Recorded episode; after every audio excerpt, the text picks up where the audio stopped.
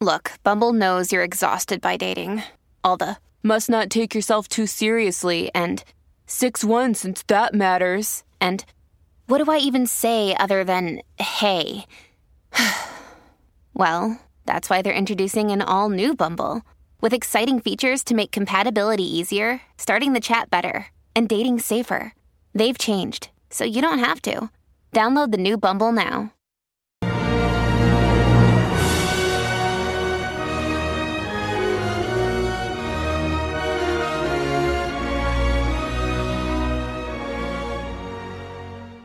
As George Lucas said, Jedi Knights aren't celibate. The thing that is forbidden is attachments and possessive relationships. Adding that Jedi could have all the sex they wanted, so long as they didn't become attached to their partners. We don't see any casual sexual relationships between Jedi. The very idea of a relationship hints at attachment, which is what they wanted to avoid in the first place.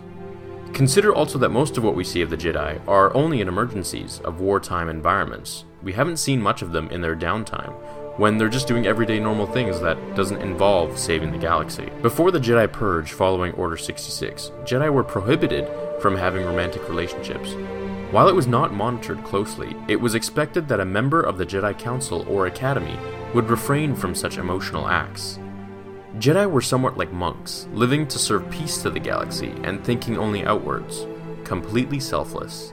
Now, while it is assumed that if a Jedi has an offspring, like Anakin to Luke or Leia, then the child will be strong with the Force as well. This is not true, as it's completely done by random.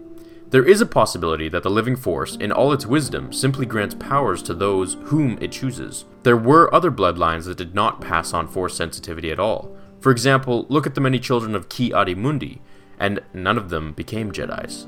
Maybe the Jedi understood biological factors of force powers and decided that by limiting Jedi reproduction, you greatly decrease the risk of someone going to the dark side, due to the family member attachments. All the while shrinking the risk of a random Jedi turning to the dark side due to large sample size statistics. If 1 in 1,000 Jedi fall, then there will be fewer fallen Jedi in a population of 2,000 than a population of 5,000. However, if the question is, are they physically able to, then yes, Jedi aren't eunuchs. The reason for their abstinence from sex is not that they can't, but rather they shouldn't. 1. To avoid creating generations strong in the Force, like the Skywalkers, we can see if Anakin never gave into his emotions for Padme, Luke never would have been born. Not only that, but he wouldn't have wanted to learn from Sidious's teachings to stop her from dying in the first place, which then caused Order 66 to be initiated and resulted in the doom of the Jedi. 2. To create avoiding loyalties that may cause a Jedi to make biased decisions such as choosing between their lover or the best decision of the galaxy. 3. To avoid a path that could potentially lead to the dark side, a Jedi seeking vengeance for the death of their lover. We see this in many examples of Anakin's story, having gone to the dark side in hopes to learn immortality from Sidious. This said, here have been rare exceptions in the history of the Jedi Order. Ki-Adi-Mundi was granted this exception because, in order to follow the customs of his race, the Cereans. Also, after the fall of the old Jedi Order, no new rule was put into place by Luke, at least that we know of, either due to the fact that he never thought of it, or to help boost the numbers of the new Jedi Order that he was creating. We also see cases with Obi-Wan Kenobi, who had a love interest of his own during the Clone Wars. The Duchess Satine, pacifist leader of the new Mandalorians on planet Mandalore.